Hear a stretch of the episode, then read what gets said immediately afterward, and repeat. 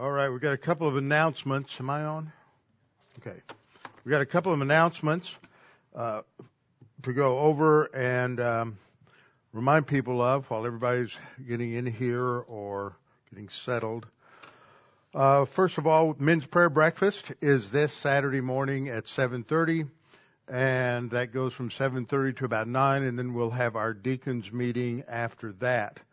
Also, there's a still still a few Christmas decorations that we have put out um, from past years to give away. If you're interested, they're in the back room across from the church office. Also, uh, if you didn't get the announcement, David Dunn uh, went home last Thursday. He just before Thanksgiving he had a heart transplant. Yesterday I texted him and I said, well, now that you have a new heart, do you have to invite Jesus into it?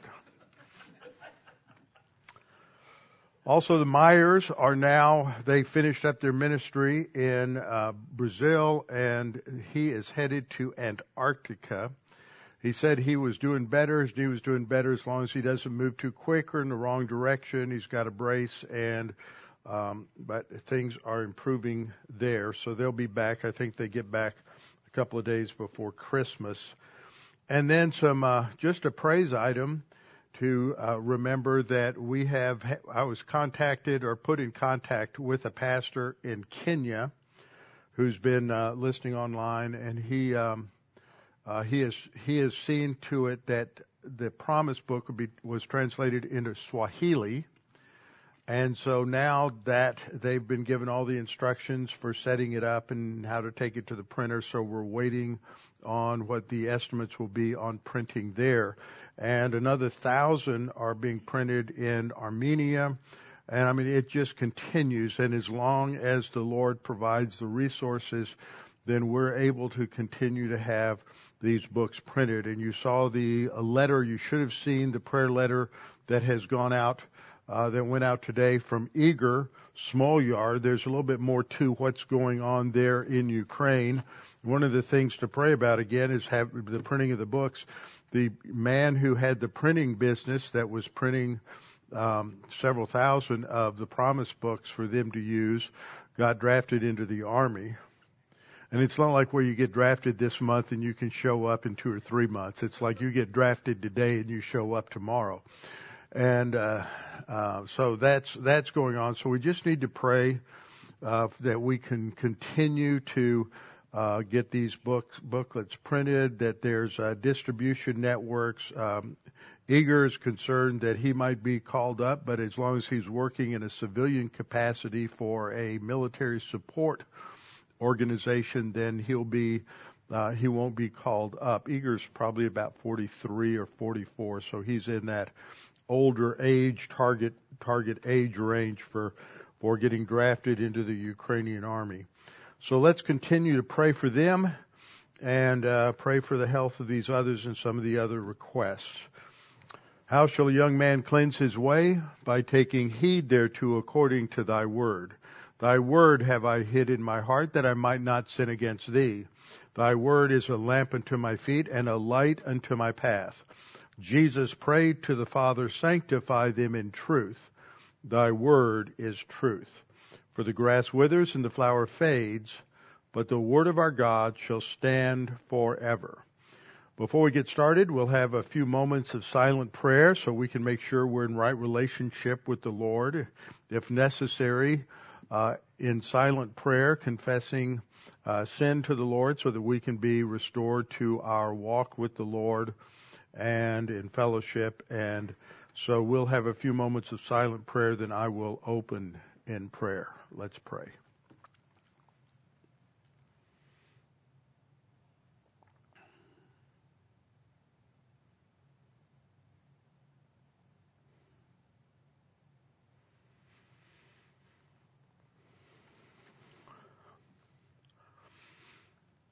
Our Father, what a privilege it is that we have in this church age to come before your throne of grace. That Jesus Christ, our high priest, opened the door. That we have access, each individually, because of our priesthood, individual priesthood in the body of Christ.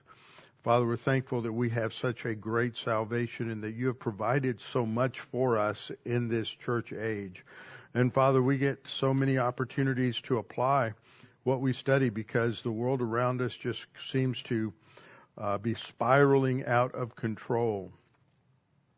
So we continue to pray for us that we may be steadfast, faithful to your word, uh, learning your word, memorizing your word, internalizing your word, and applying your word, and that we may shine as lights in the midst of a crooked and perverse generation. And that tonight we will um, uh, be able to concentrate on some important teaching that we may understand what has transpired as part of your work in saving us. And we pray this in Christ's name. Amen. All right, open your Bibles to Genesis chapter 12 to begin with.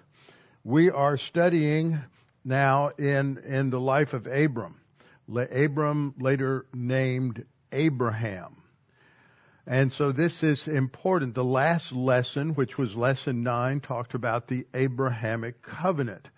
That God entered into a covenant with Abraham due to the failure of the human race in their continuous rebellion, even after the flood, uh, when God had reduced the human race to eight members due to the incredibly terrible and wicked sinfulness prior to the flood. It was so bad, God hit the restart button. And we can't imagine the wickedness that was going on at that time. So God flooded the earth to destroy all breathing creatures except for those that were on the ark. So everything started over with eight, and by the time we get a couple of hundred years down the road, there's another rebellion against God at the Tower of Babel. So they wanted to make their name great. They wanted to be famous. They wanted to have victory over God. They were building a tower to the heavens. And uh, according to Josephus, part of their rationale was that if God flooded the earth again, which he promised not to, that they would be able to go to the top of the tower. Man is always seeking his own way of deliverance apart from God. And so God, as we saw last time uh, in the previous lesson, God calls out Abram. So we have been looking at these initial events, and we're going to tonight we're going to forego uh, standing up and doing the all the motions. I think we're getting this down for now. We'll get back to it in terms of review. We've gone through the creation, then the fall of man, uh, during which time man becomes spiritually dead, separated from God, and his heart is de- is inclined to rebellion. Then God, uh, it continues so bad that God says that the imagination of man's heart was wicked continuously, and so He uh, destroyed the earth that then was by a flood. We had the failure at the Tower of Babel, and now we're at the call of Abram. So we're introduced to Abram briefly in a genealogy at the end of chapter 11, and the genealogy of his father uh, Terah. Terah begot Abram, Nahor, and Haran. These are his uh, brothers. And then it goes on to describe the fact that um, Abram is living in uh, in Ur the Chaldees. And then chapter 12 just begins with the Lord calling Abram and giving him a command. And this is the promise that God makes. He says, Get out of your country, from your family, from your father's house, to a land that I will show you. I will make you a great nation. I will bless you and make your name great. In contrast to those at the Tower of Babel who are going to make their own name great, God is telling Abram he'll make his name great. And you shall be a blessing. That's a command. That is not a description. It is a command to be a blessing. I will bless those who bless you, and I will curse him who curses you. This is very important because that applies to every human being. It doesn't matter what nationality there are, they are, what ethnicity they are, what country they're from, what their religious or philosophical orientation is. If they bless Israel and the Jewish people, they will be blessed. And if they treat them lightly, the, although the English uses the same word twice. It's two different words in the Hebrew. If the first word means to um, curse or judge harshly, and the second one means to treat someone with disrespect. We certainly see a, a, an incredible level of disrespect displayed by Hamas and Muslims against Israel. God says, I will harshly judge those who treat you with disrespect. And then he promised in you all the families of the earth shall be blessed. Now I wanted to review that because that's a promise that God made to Abraham. And so now we move from the call of Abraham to, and I thought I changed the title on that slide, to the justification of Abraham. Abraham. This is a very important topic. So we're going to go from 12:1, skip over through chapter 13 and 14 to chapter 15. And this is where we're going to talk about this extremely important issue of the justification of of Abraham. And so something doesn't look right on that slide. I thought I had changed that. Oh yeah. Uh, so previously we looked at how God, how Abraham responded to God's call, and now we're looking at this issue of faith. How were people justified before the cross? Have you thought about that? Maybe you just said, how are people saved before the cross? But I'm making a point because the word saved is used a lot of different ways other than as a synonym for justification. Justification is what happens when we trust in God's promise of salvation in the church age that is focused on the person and the work of Jesus Christ on the cross. That John says at the end of his gospel, uh, that Jesus did many more signs, but these are written that you might believe that Jesus is the Messiah, the Son of God, and that by believing you may have life in His name. Okay, so the focus point is that you'll have life in his name. Name refers to all that a person is. That in, that's their reputation. It's their character. It is who they are, their essence. And so that means that part of what we have to understand at a basic, basic level is that Jesus is God and he can do what he can do because he is God, but he's also fully man and that he can die because he's fully man. He he will die on the cross in our place. That's his role as the as the anointed one, the Messiah. But how are people saved before the cross? Did they know the name of Jesus? No, they didn't. Did they know the, about the cross? Well, maybe late, much later, there were some prophecies that hinted at that but it certainly wasn't there in the first uh, several thousand years, two or three thousand years. So uh, we ask this question: How are people justified before the cross? The second question is: How would Abraham know about God's promise of salvation? Did you read about that in chapter 12 or 13 or 14? No. How, how does Abraham know? It's not even mentioned there, is it? And then we have the third question that we're going to address is on what basis was Abraham uh, justified? And so this gets us into a very important topic. Now, when we look at Genesis 15, and I don't have the, sli- the slide of this at the beginning here, uh, we read that after these things, after uh, the delivery of Lot and his family and rescuing them from the kings from the east. Uh, the word of the Lord came to Abram in a vision. So notice that in 15:1 God speaks in a vision, but not in chapter 12 verse 1. It just says the Lord had said to Abram. So we don't know exactly how that communication took place. But here it's, it's in a vision, and God says, I'm your shield, your exceedingly great reward. But Abram says, remember God had promised him a descendant. Abram said, Lord God, what will you give me seeing I go childless? In other words, God, you didn't fulfill that promise. Let me help you. He says, and the heir of my house is Eliezer of Damascus. And then Abram said, further, he said, look, you have given me no offspring. Indeed, one born in my house is my heir. So according to law, Eliezer was born in his house. He could adopt him. But the word of the Lord came to him in verse 4 saying, This one shall not be your heir, but one who will come from your own body shall be your heir. So he's, he's specifying further this promise of descendants, that it's one from your own body. Then he, that is God, brought Abram outside and said, look at the stars. Count the stars. Are you able to number them? The point is, you can't even count the stars, but you're going to have more descendants than there are stars. And then verse 6 says, And he believed in the Lord, and he accounted it to him for righteousness.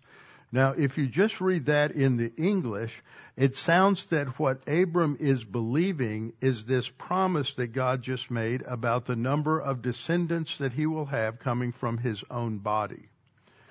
But if you think that, you're misled by poor English translations. It's difficult to actually translate it because of the uh, certain things going on in the Hebrew grammar. And this is a problem. Also, you have a problem with you have a problem uh, with the word accounted. What does that mean? It's the first time that word is used eh, so far in the Bible. And it's also translated as imputed or credited it to him for righteousness. First time the word righteousness appears in the Old Testament. It's also the first time the word believed appears in the Old Testament. So how are people saved in the Old Testament? I see eyebrows growing together out there. This is a very important question and it's confusing to people.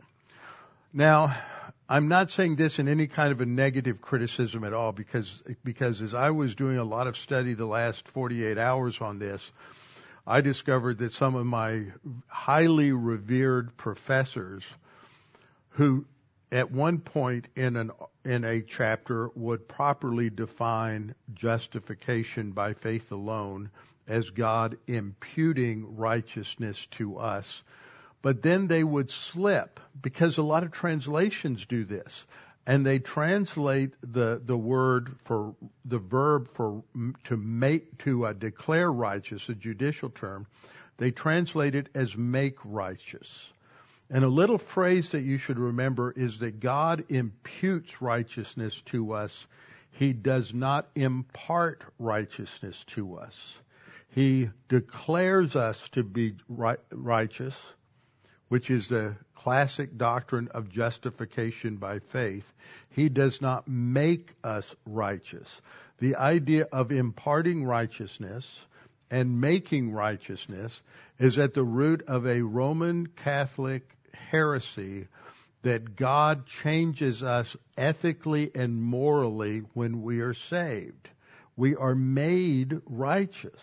No, we're not. We still have the same stinking, rotten sin nature that is just as capable of sinning in every way it could before we were saved. We are not made righteous. There's a judicial decision. These are words taken right out of the courtroom and that they are, that means that God declares us to be righteous because he has credited to our account the righteousness of Christ. So as we get into this particular lesson, lesson number 10, uh, as I was working through this, I noticed that there were some inconsistencies in a number of places and some things that probably needed more clarification. So at two o'clock in the morning, uh, yesterday morning, I woke up and I thought through some things and went down, spent an hour and a half and wrote out eight pages. I sent it to Charlie to see if make sure that that I was on target because see this just to remind you, this Interlock program is written by Amos and Jen Kwok, who've done an incredible job with this. And they based this on what Charlie taught in the Framework series because they needed to teach and train their t- teenagers, early teenagers, so they could face and handle the crises, the idiocy that's going on in the world today. And they did an incredible job doing it.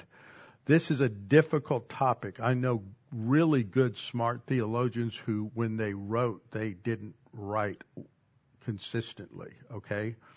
So there's some issues there. So I wanted to make sure Charlie had it because I didn't want to step on Charlie's toes. And, um, and then I sent that same information to uh, the Kwoks because I had already made some some comments about this. And so this morning I had a two hour, almost a two hour Zoom meeting with them, working through a lot of things because it, it's just difficult to to just go and rewrite a lesson. Uh, and to fix things like this. So this will be corrected. So I'm saying that because um, I, I'm not sure. I think did you take the lesson down uh, off the website for tonight? So I, I'm addressing this tonight at a higher level than I would if we were just teaching parents to teach the kids. But parents and teachers need to really understand what the Bible teaches about justification by faith alone, what it is and what it isn't, and what's going on in the Old Testament. Because you're going to be asked if you're a Sunday school teacher or a parent. Sooner or later, kids are going to say, well, how'd they get saved before Jesus? Well, how did they get saved before Jesus? Was it by being good? Some people think it was eh, by the law. In fact, Scofield, in his uh, reference Bible, the notes in Exodus indicate that he thought that they got saved by obeying the law. He was wrong. No, but that's not true. They were not saved by the law. They were saved like Abraham right here. So let's go through a few points by way of introduction. First of all, there are challenges for us in teaching this lesson because of the chronology involved. What I mean by that is when you start in chapter 12, God just out of nowhere calls Abram. We're not told anything about when Abram was saved. We're not told anything about the circumstances. We're not told anything about uh, what he what actually believed. He's not believing in the Messiah. That word has not been introduced yet. He's not believing in the about the death on the cross. That hasn't been introduced yet. He has almost no information. Okay, so we just have to understand that that begins with the call, and now in this parenthetical verse of verse six of chapter fifteen, uh, we're told and this is the correct translation. I'll get into the details of this later. And I would translate it, he had already, prior to the statements, the promise of God in chapter um, 15, 1 through 5, he had already believed. This is parenthetical. The writer is saying, remember, Abram had already believed in God and it was imputed to him as righteousness. So he's already a believer. He's already justified. But this is a foundational verse Paul quotes it at least twice in the New Testament, Romans 4 and Galatians 3, to be the foundation for our understanding of justification uh, by faith. So Abram was a believer before Genesis 12:1. So what we have is 12, 13, and 14 in chronological order. We get to 15:6, and it's talking about something that occurred way before Genesis 12:1 but it's not clear the way we read it in the English. Uh, but Abram has already been saved, maybe for 20 or 30 years. Second point is that God revealed his plan of salvation in the scripture progressively. Okay, Adam lived to be 930 years old. When he was right before he died, he knew more about it than before he was than when he got kicked out of the garden. Okay, but Noah knew more about it than he did. Abraham knows more about it than Noah did. Moses knows more about it than Abraham did. David knew more about it than Moses did. See, God did, doesn't just pull up with a huge dump truck of instruction and dump it all on Adam in Genesis 3. There, it's progressive. That's what we mean. It doesn't change anything, but there's more and more information given um, so that by the time you get to the end of the Old Testament, you learn more. So the people, uh, and also I believe that the people at that time were um, told more. It's not that they were not told more. How do I know that? Because there's a number of statements in the New Testament, uh, and we'll look at some of them in Hebrews 11, for example, of things that, that Abraham believed. It's not even mentioned in the beginning of Genesis. So God obviously revealed a lot of things to them that are not recorded in the book of Genesis. Okay, and that's a big part of understanding and working our way through what's going on here. In Hebrews 11:8, we read by faith Abraham obeyed when he was called to go out to the place where he would receive as an inheritance. And he went out not knowing where he was going. Now, we saw that in Genesis 12. That's clear. By faith, he dwelt in the land of promise as in a foreign country, dwelling in tents with Isaac and Jacob, the heirs with him of the same promise. So we learned that from Genesis. But in Hebrews 11:10 it says, "For he waited for this city which has foundations, whose builder and maker is God." Where's that in Genesis? It's not there. So it's real clear that God is giving them information. There's revelation available to them that we're not told about in in um, in Genesis. So when we ask that question about where did he learn about this, well, God must have told him about it, but we weren't told that God told him this information. So my point is there's information about how to be justified that's not revealed in the early part of Genesis. But that doesn't mean they didn't know it. And we're going to see that in just a minute. Second, the use of the word believe is not used until we arrive at Genesis 15:6. But does that mean that, that that all of the people Adam, Seth, Enoch, Methuselah, Noah, Shem, Ham, and Japheth that they didn't know that they were to believe the saving promise of God? No, it's just the first time this word is used. We think about it from Genesis 1 to 11, we cover somewhere around 17 or 1800 years of history. It's 21, it, we're in the 20th, 21st century, okay? 1700 years ago was around 300. How much has happened? How many books are written on all the things that happened in the last 1700 years? God covers 1700 years of history uh, genealogically in chapter five, a little bit at the end of four, chapter five, and then there's the flood. We're not told anything. A lot happened, but God doesn't see that that's important. It's not central to his message or what he thinks we should know. Hebrews 11 and other passages in the New Testament clearly indicate faith on the part of the patriarchs. But this is not mentioned as such except for Abraham. Other words like trust and faith are not used either until much later than Abraham.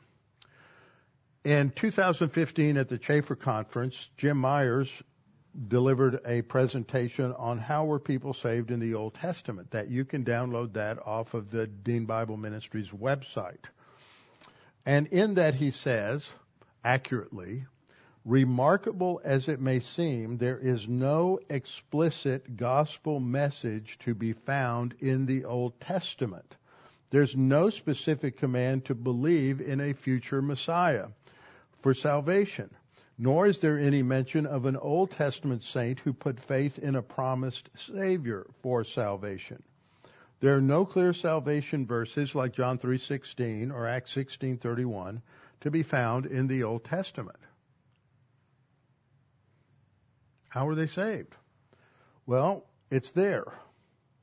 So in Genesis 15:6 we read, "And he, Abram, believed in the Lord, and he accounted it to him for righteousness." But we need to ask questions of what we read in the Bible. Don't just sit there and read it with your mind thinking about what you're going to do tomorrow morning or yesterday or something like, which is what a lot of us do at one point or another. We don't concentrate real, real well. So the first question is, how did Abraham come to know what he believed? How did he learn it? He doesn't have a Bible. You know, he can't go down to the Baptist bookstore and buy him a new Bible. He can't download it off of Logos. How does he know this information? And sub questions of that is how did he learn about Yahweh? He grows up, scripture says, in a pagan environment where his family are moon worshippers. In Ur, each town had their own uh, deity in the pantheon, and so the chief deity in Ur was the moon god. So how did he learn about Yahweh? We don't know. When did he learn about Yahweh? When he was a kid, when he was a teenager, when he was 20 or 30? We don't know. See, we can ask a lot of questions of Scripture, and God says, it's not important. That's why I haven't told you. What I've told you is what's important. What was the nature and content of what he believed? You know, we we have several a number of promises and verses related to salvation and the work of Christ in the New Testament. He didn't have any of that. So what exactly did he believe? Second, when did he learn about Yahweh and how to be justified? That was that was the second question up above. When did he learn about Yahweh? Well, we can develop some from that. Did he learn about Yahweh when God clarified the promise in Genesis 15, 4 through 5, the immediate context? That's what a lot of people think is that when he says he believed the Lord, he's believing what he said in the two verses just prior. Is that when he learned about Yahweh and how to be justified? Nothing there relates to justification. When God called Abram in Genesis 12, 2 to 3, is that when he learned about him? When God says, I'm going to give you a land and I'm going to make your descendants as numerous as the stars. I'll make you a great nation. I'll bless you, make your name great. You shall be a blessing. I'll bless those who bless you. Is that when he learned about Yahweh? Some people think that's the promise he's talking about. Or was it earlier?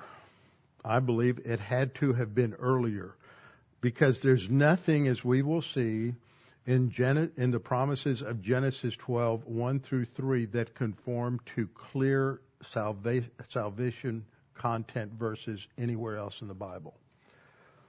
Third, what was the content he believed? Okay, that's the third question in the sub question in the first question. The promise given in 15, that's not 3, that's 15, 4 through 5, not 34 through 5. The promise given there, or the, I was heavy, heavy fingered on that, I guess.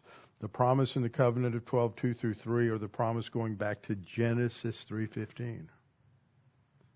That's it. You gotta go back to Genesis 3 because there's nothing else between Genesis 3 and 4 to Genesis 12 that says anything related to how to be saved. So our third introduction is that the purpose of Genesis is not to answer our questions on how people were saved, when or what revelation they had. That's all developed later. We inferred that from many passages later on and in the New Testament. The focus here on the, is on the unfolding of God's plan of grace. The answer, Moses is writing, he's writing to three million Jews that are on the plains of Moab who are told to go into the land of Canaan and annihilate every Canaanite. And they're saying, why us? So Genesis 1 through 11 is to say, this is why us all the nations, all the peoples were in rebellion against God and sinning exceedingly, and God got fed up with them, and He's going to go to plan what appears to us to be plan B, and He's going to work through the descendants of one individual. So any other information is unrelated to the purpose of what He's writing. Fourth point, as such, the first mention of justification, salvation, is in Genesis 15:6, which is roughly 2100 BC which is at least 3,000 years after the fall of man. So the assumption is that he's reminding his Moses is writing to an audience that is informed. And he's just reminding his initial audience, those Jews on the plains of Moab, right before they go into the conquest uh, of Abraham. Remember, Abraham had already believed long before this. They would have known that. Fifth, we know from later revelation in the New Testament that man can only have his problem of spiritual death, unrighteousness, and the sin penalty solved by Jesus Christ on the cross. It's exclusive. So what, how about salvation in the Old Testament? Well, let's look at what the New Testament says first. To understand some of the things that are not revealed in early Genesis, we must rely on later revelation in either the Hebrew scriptures, the Old Testament, or in the New Testament. So in Hebrews 10:4, the writer of Hebrews says, "For it is not possible or we could just put, it is impossible that the blood of bulls and goats could take away sins. So sacrifices could not take away sins. Animal sacrifices could not take away sins. So how are people saved prior to the cross? In Abram's case, he does not know words like Jesus or the Messiah or the cross. How are they justified? Hebrews 9:22 tells us in a u- statement of a universal principle according to the law almost all things are purified with blood and without the shedding of blood there is no remission in other words there in the old testament this issue of a death as a substitute for a death is what is displayed and pictured in sacrifices. And the shedding of blood is central to the forgiveness or remission of sin. When do we have the first sacrifice? Genesis chapter 3, right after the sin. And it starts there. It's right after the promise. So that's what we're gonna, that's what we're gonna look at.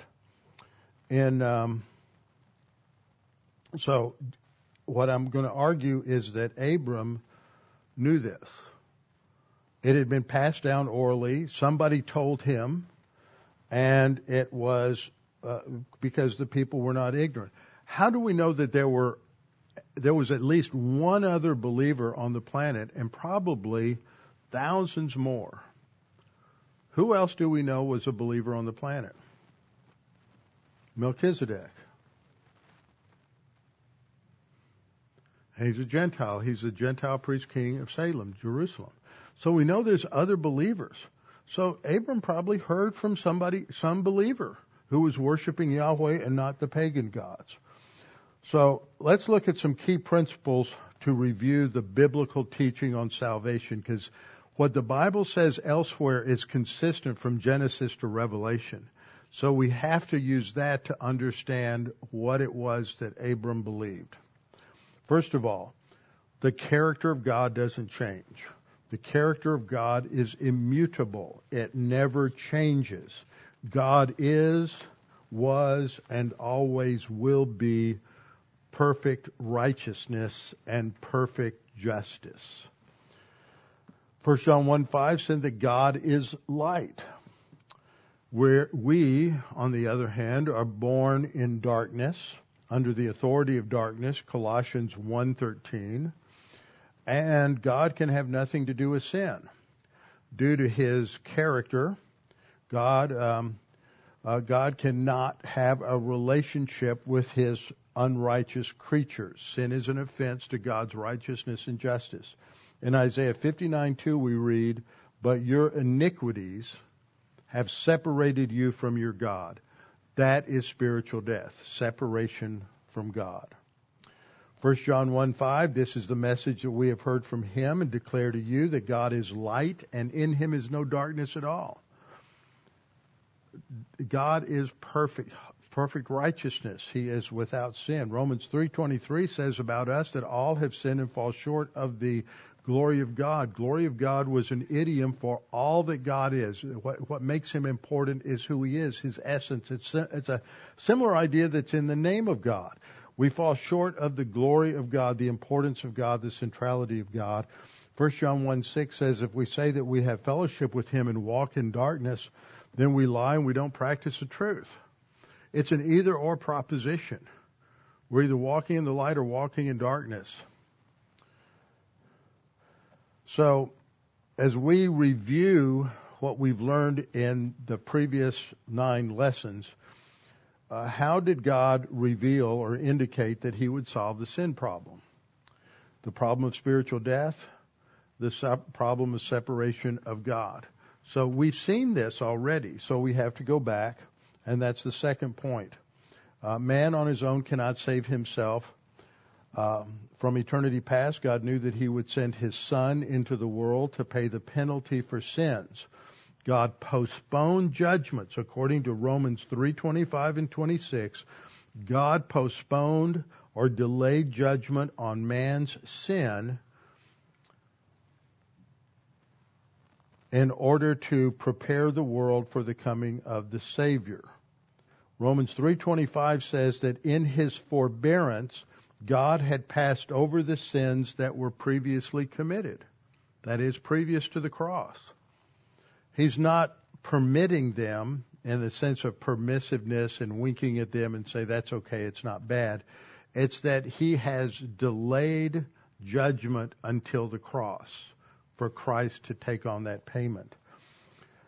Uh, for the purpose of demonstrating at the present time his righteousness that he might be just and the justifier of the one who has faith in Jesus. So justifying is what we talk about justification.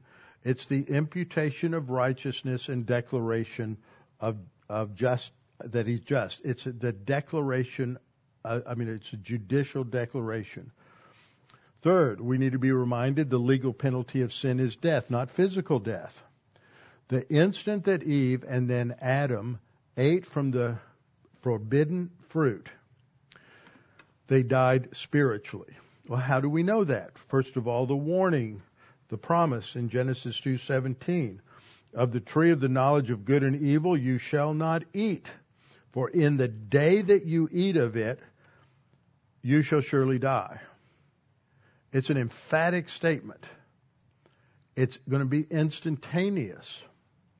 Now, this is evidenced by what happened next. First of all, they recognized that they had a problem. They were naked. They were running around unclothed as God created them up until this moment and never crossed their mind. Now there, there's a self-consciousness. There's a, there's an exposure that's here. They're vulnerable and they know that this is a serious problem, and so they have to cover it up. Now that's really interesting to delve into the thought process here. All of a sudden they realize they're naked. We got to cover up. You think God's not going to notice? But they don't think about that. So they made coverings. They took fig leaves. How long did it take him to do that? So they make a, and the word there for the covering is more like a girdle or a loincloth. It's a partial covering. It's not like what the word God's going to use later on. Second thing that happens is when God came into the garden as he did every day, and instead of being welcomed with open arms by the couple, they ran and hid. So that's another indication something serious has happened. Number one, they're embarrassed by their nakedness, and number two, and they try to cover it up. And number two is that they run and hide from God. And God asks, why? What's happened? Why are you where you are? And they said they were afraid because they were naked. So they know that something significant has happened. So they've died spiritually. They're separated from God. Now, when we go to Romans, in Romans 5:12, Paul writes, "Therefore, just as through one man sin entered the world, and death through sin, and thus death spread to all men." and thus uh, because all sinned. Okay, so that's the point that all sinned because Adam sinned. They're spiritually dead. That's our problem. That's why we can't have a relationship with God because we're spiritually dead. Now, believing God's promise that He's going to, by Abraham, that God's going to give, give him land and descendants and make him and uh, worldwide blessing, doesn't solve the sin problem.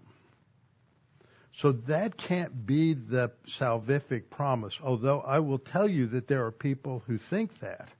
In fact, I learned today that a very well known evangelical seminary, which I've had a close relationship with in the past, has that in their doctrinal statement that there's a shift in the gospel content here.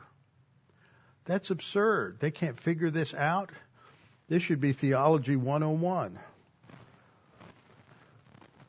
So sin spreads to all men. And verse 14, nevertheless, death reigned from Adam to Moses. Abram's in the middle even over those who had not sinned according to the likeness of the transgression of Adam. So what did God propose as a solution? That's our fourth point.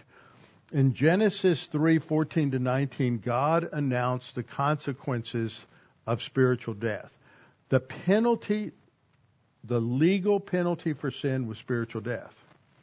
Genesis 3:14 to 19 is not telling you what the legal penalty is. It's telling you what the results of that legal penalty are, of God, of man being separated. It, it, the whole creation groans, Paul says in Romans 8, under the curse of sin. So it didn't just affect man's relationship to God, it affected every molecule, every atom that God had created. But God says to the serpent, I will put enmity between you and the woman, and between your seed or your descendant or you and her seed. Now that's, you know, I've, we've talked about this before. Women have an egg, men have a seed. But this is a strange thing. It's to get our attention. It's foreshadowing the virgin birth. It's not overtly clear, but that's what's implied there. Uh, when the, we get to Isaiah 7:14, you don't need a man. God says the virgin will conceive virgin conception and birth. Okay, and it says, and he shall bruise your head. That is, the seed of the woman will bruise the head of the serpent, and the serpent will bruise his heel. It's a fatal wound, but he comes back from it. They're both fatal wounds. Okay, this is the called the proto-evangelium, the very first uh, uh, hint of the gospel that God is going to provide the solution and he's going to provide the seed of the woman who will destroy the works of the serpent. Now, they don't know much more than that. But God provides a little more information because he's going to solve their sin problem with something better than than fig leaves. Now, there's something that came, that I realized yesterday is going on here. We'll get to that, but remember that God is going to put new clothes on them. That's an important picture in Scripture. It's a temporary solution. It is one that depicts something about how God's eventually going to solve the sin problem. The, the clothing of them is a picture of the imputation of righteousness and the declaration of justification, but it's not real clear. But in light of subsequent scripture, it, it's clear. So in Genesis 3:21, also for Adam and his wife, the Lord God made tunics of skin and clothed them. Now I know one or two of you have gone hunting before. Now if you hunt a deer and you shoot a deer, then it's a mess You've got to eviscerate the deer. You've got to gut the deer. You've got to, and that's going to get your hands messy and you're going to have blood up to your shoulders. And there's blood everywhere. And you have to get all of that out to preserve the meat. Now, what God is doing here is He's going to clothe them with skin, with leather. Where do you get the leather? You don't just make leather.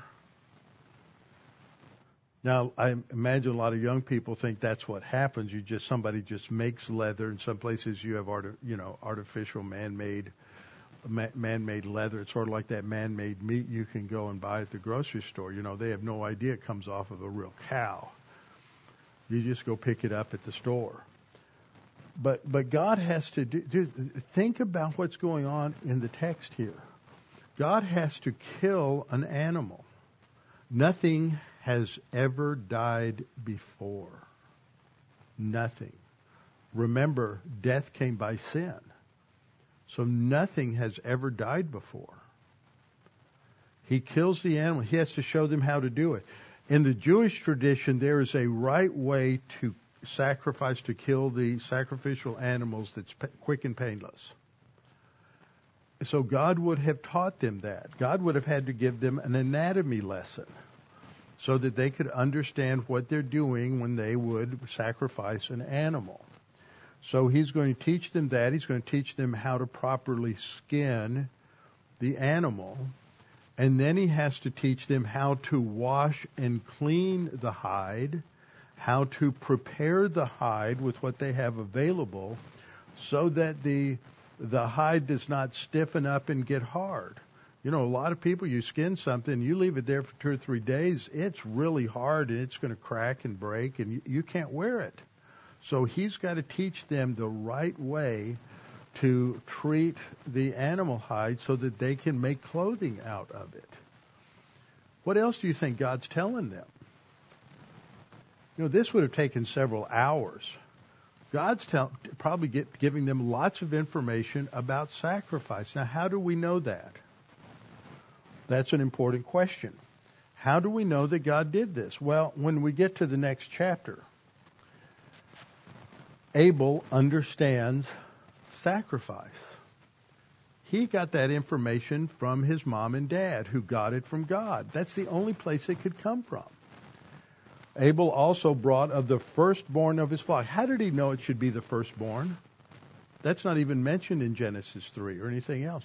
It's mentioned. How did he know that?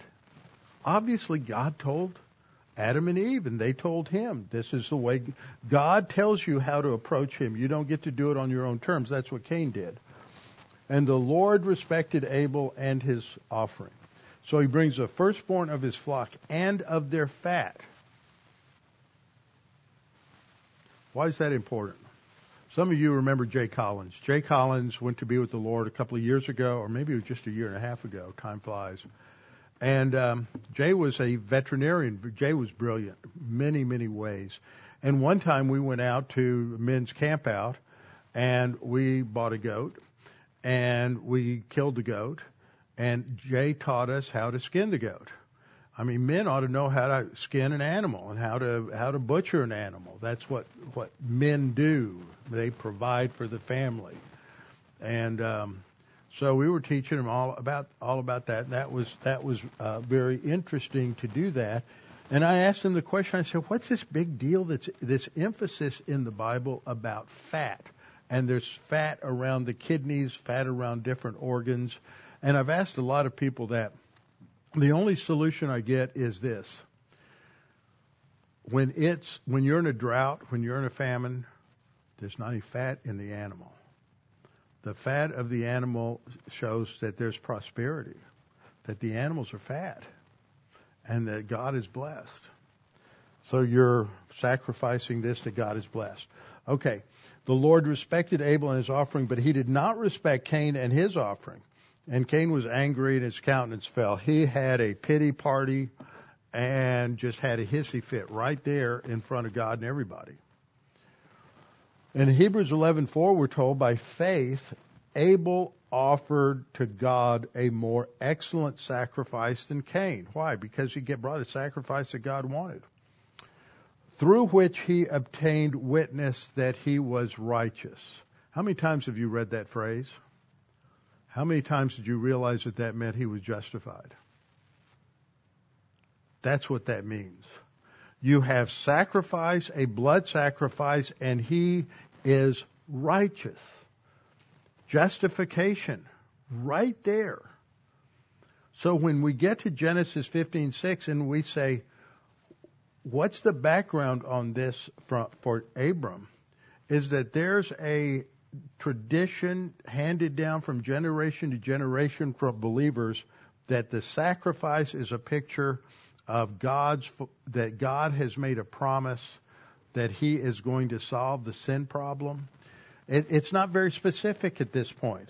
It's that God made this this vague promise to Eve that her, one of her descendants is going to solve the sin problem and defeat Satan, and that this is pictured in the sacrifice in some way, and that when we trust God, God declares us righteous.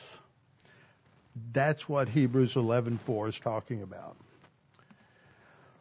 So, six, Abel brought his sacrifice in faith, faith in God, and the promise of God to defeat Satan. He brought the sacrifice that God prescribed, and uh, we have to recognize we can only approach God on God's terms. Seventh, after the worldwide flood, Noah also made sacrifices. Where did he get that information? It's got to have been handed down.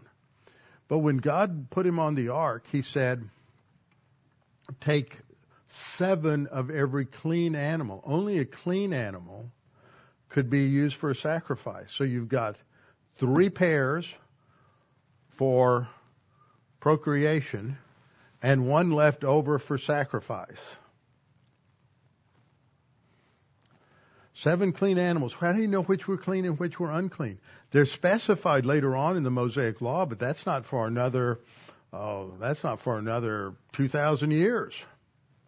How did he know what were clean and what weren't? It's not described in Genesis 1, 1 through 6 at all. There's no mention of that. So obviously God had, had told them at some point that what clean animals were and what unclean animals were, and this was part of their understanding on sacrifice. So God obviously revealed a lot more that's not that we're not told about but they knew about. Eighth, we know from later revelation, and mostly because of the explanation in the New Testament, that these sacrifices pointed to Jesus as our substitute sacrifice. 2 Corinthians 5:21. For he, God the Father, made him, God the Son, who knew no sin, to be sin for us that we might become the righteousness of God in Him. Now, in a lot of the discussions I read, they, they focus on this passage. They never go back to Abram. But this is righteous. We, we have righteousness for the church age believer. This imputed righteousness is in what we have as part of our possession of being in Christ. But in the Old Testament, they weren't in Christ. So you have to explain what's going on in the Old Testament. Ninth, the only way people can be justified, saved, is through the death of Christ on the cross. This is again Romans 3:25 through 26. It's the only way. With apart from this uh, uh, uh shedding of blood, there's no remission of sins in Hebrews, Hebrews 9. So it can't be a promise that God made that I'm going to give you a son through your own body in Genesis 15, 3 and 4, or 4 and 5 rather. It can't be the promise in Genesis 12, 2 to 3. They don't involve sacrifice or the shedding of blood. So those can't be the promise that Abram had believed. And he believed it before this, even chapter 12. So, point 10 as we continue through our study of the Old Testament, we will see that God progressively provided more and more information about sacrifices, as well as prophecies and promises about the coming Savior. But at the time of Abram, it's minimal, but it's not as minimal as it probably was with with Noah. In Genesis chapter 6, we read, And Noah found grace in the eyes of the Lord. How did he find grace? Everywhere else in Scripture, you only get that kind of grace if you're justified. It doesn't say it, but it's implied because of what we know about God's, how God works throughout the rest of Scripture. Now, there's another event in the later Old Testament that depicts this idea of justification. Remember this. In justification, God imputes. It's an accounting term. God imputes. It means it assigns a certain value to you. That doesn't mean you have it. It's like you had a negative balance in your bank account and God says, I'm going to cosign here and my value is worth a hundred trillion dollars. So that, that way everything's covered because I've assigned that value to you, but you don't have that in your account. When they, when they charge your account, it's going to just, it's going to send a message to my account, but it's not in your account. I don't know, not all illustrations work. But that's, it's an accounting term. So it's something, something like that. It's the imputation or crediting or accounting of value. It's not the imparting of value. That's the distinction I'm making. God doesn't put $100 trillion into our account. But it's, it's credited as if it were so that our deficit is covered. So here's the illustration. Here we have the righteousness and justice of God. It can't have anything to do with a, an unrighteous sinner.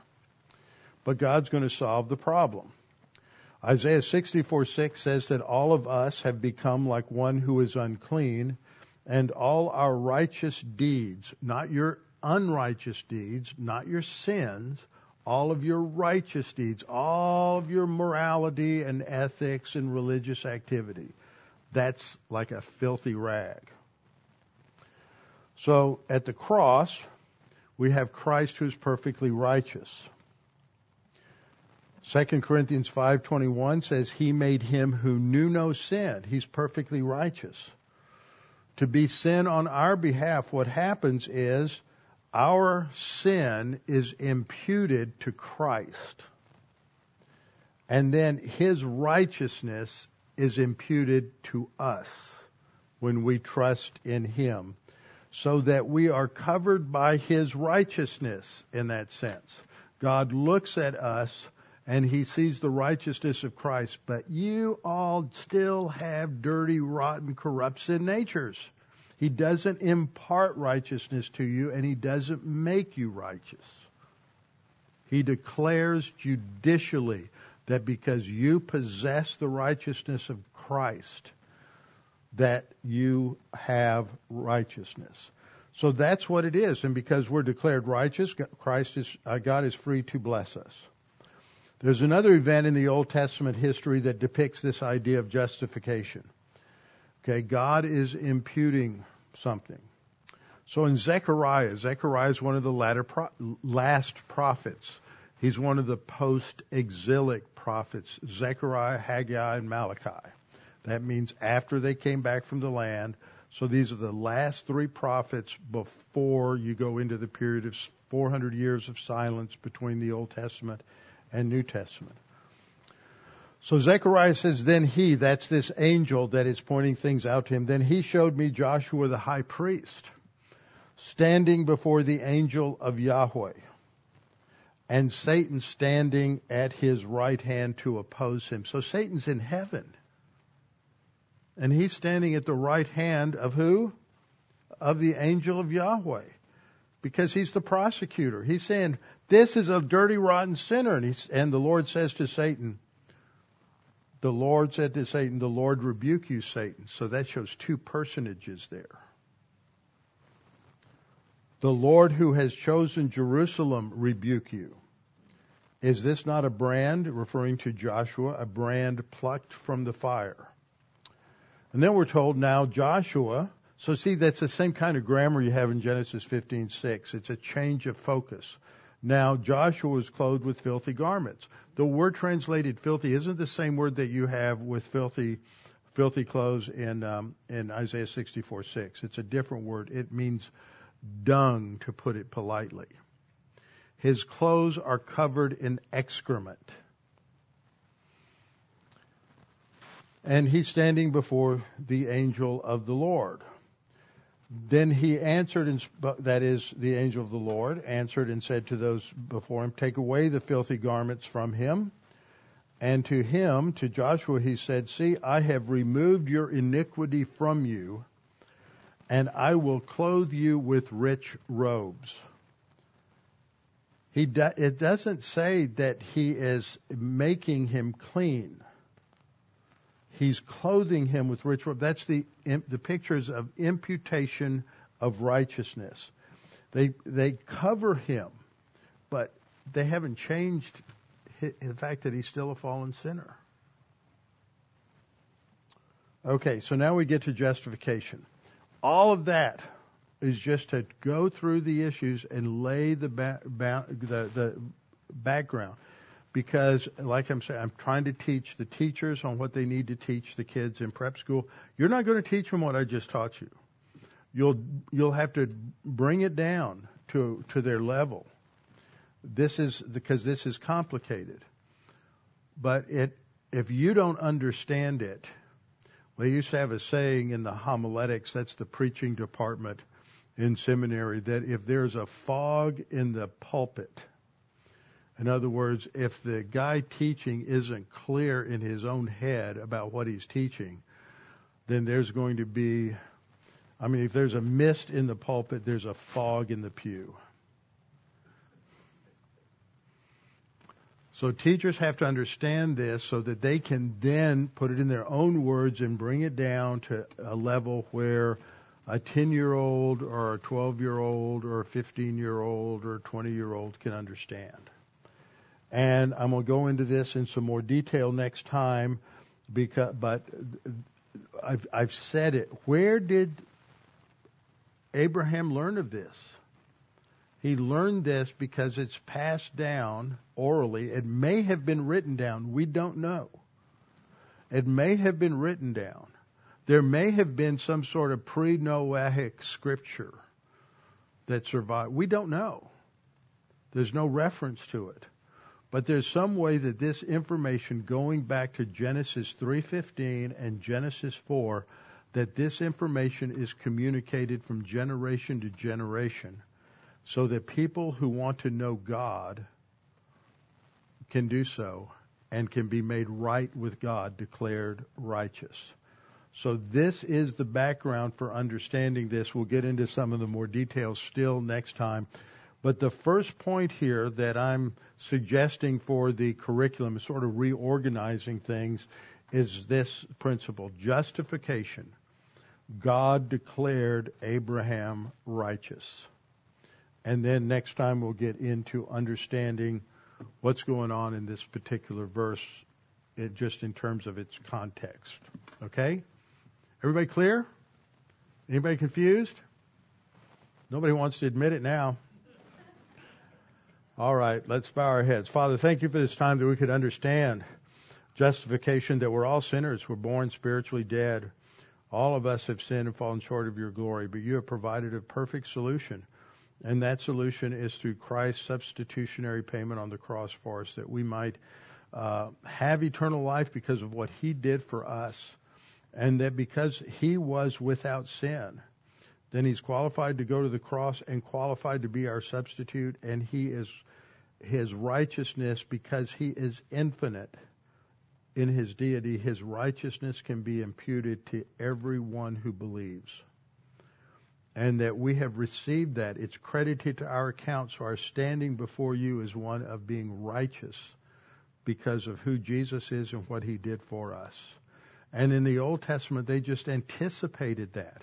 They didn't have the details that we have, but they understood that there would be a solution, you would provide it, and on the basis of of sacrifices, the way that you describe them, that they are made righteous, as it says about Abel in Hebrews 12, uh, 11, 4. So, Father, we thank you that we can understand this and have a improvement in our clarity of what it means that we are justified by faith alone, in Christ alone. And we pray this in Christ's name. Amen.